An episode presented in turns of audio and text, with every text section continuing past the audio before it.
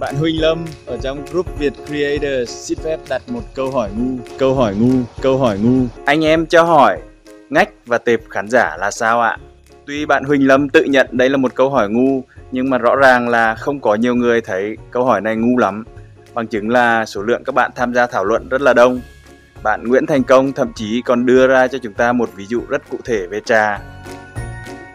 Cái cách phân loại này người ta thường gọi là phân loại theo nhân khẩu học nhưng mà cái trở ngại lớn nhất mà ai cũng lo lắng đó là thông thường khi mình phân loại theo ngách và mình đi vào một ngách ấy thì số lượng khán giả lại rất ít vì vậy mà video ngày hôm nay mình sẽ chia sẻ thêm một số cách khác để chúng ta vừa tạo ra được ngách cho riêng mình mà đồng thời lại tạo ra một tệp khán giả lớn hơn để phát triển kênh. Khoảng một năm về trước có một nhóm nghệ nhân Việt Nam đã làm mưa, làm gió trong cái chủ đề điêu khắc gỗ. Người ta đã phát minh ra cách kết hợp chủ đề điêu khắc gỗ này với chủ đề xe hơi.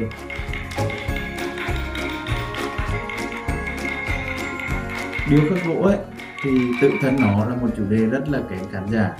Để có view thì các kênh khác hàng ngày, từng ngày, từng giờ vẫn phải làm cho trau chuốt hơn, tỉ mỉ hơn, nhiều rồng hơn, nhiều phượng hơn trong khi đó thì cái kênh Woodworking Art này lại tập trung chỉ khắc những chiếc xe hơi hot nhất trên thị trường. Vi diệu hơn nữa là tuy là mang tiếng là ngách, nhưng mà thực tế thì cái tệp khán giả của kênh lại lớn hơn rất nhiều.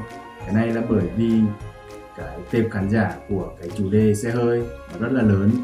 Rất là nhiều người tìm đến xem cái kênh điêu khắc này đơn giản chỉ vì bởi vì người ta yêu xe hơi chúng ta có thể xem một số thí dụ khác. Ví dụ nghề chính là Lego này người ta kết hợp với DIY nghề chính là sáng tạo về xi măng nhưng mà nghề phụ là xây bếp lò.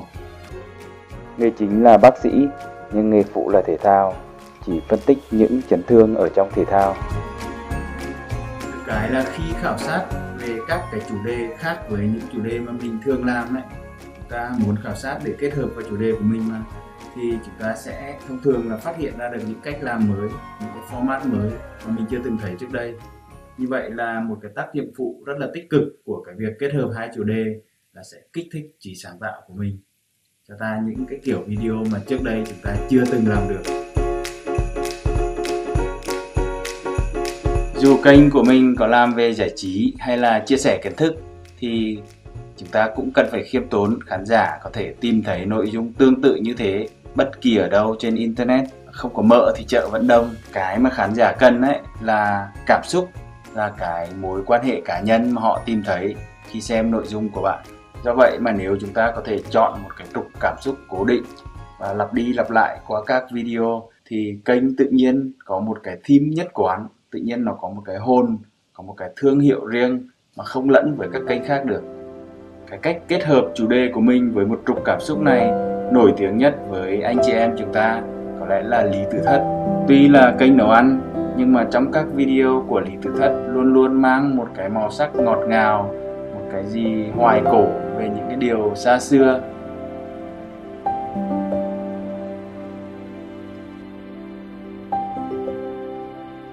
Vì vậy, không những chỉ mang lại thành công cho bản thân mình mà Lý Tử Thất còn mở ra cả một trào lưu mới gọi là cổ phong mỹ thực rất là nhiều nhà sáng tạo cả ở Việt Nam và cả trên thế giới đã học hỏi theo và cũng đã giành được những thành công cực kỳ vang dội.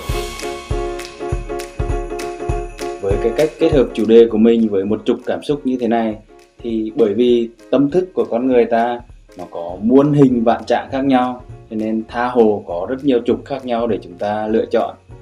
Hút chích trục cổ xưa này, thế. cậu vàng nhỉ. Trục hiện đại này,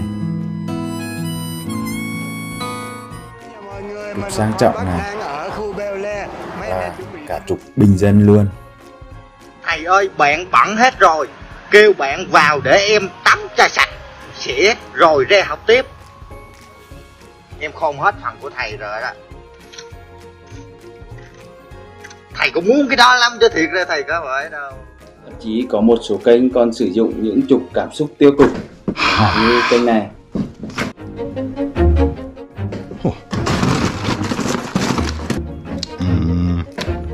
Tuy nội dung của người ta là DIY nhưng mà người ta đưa vào những cái cảm xúc giận dữ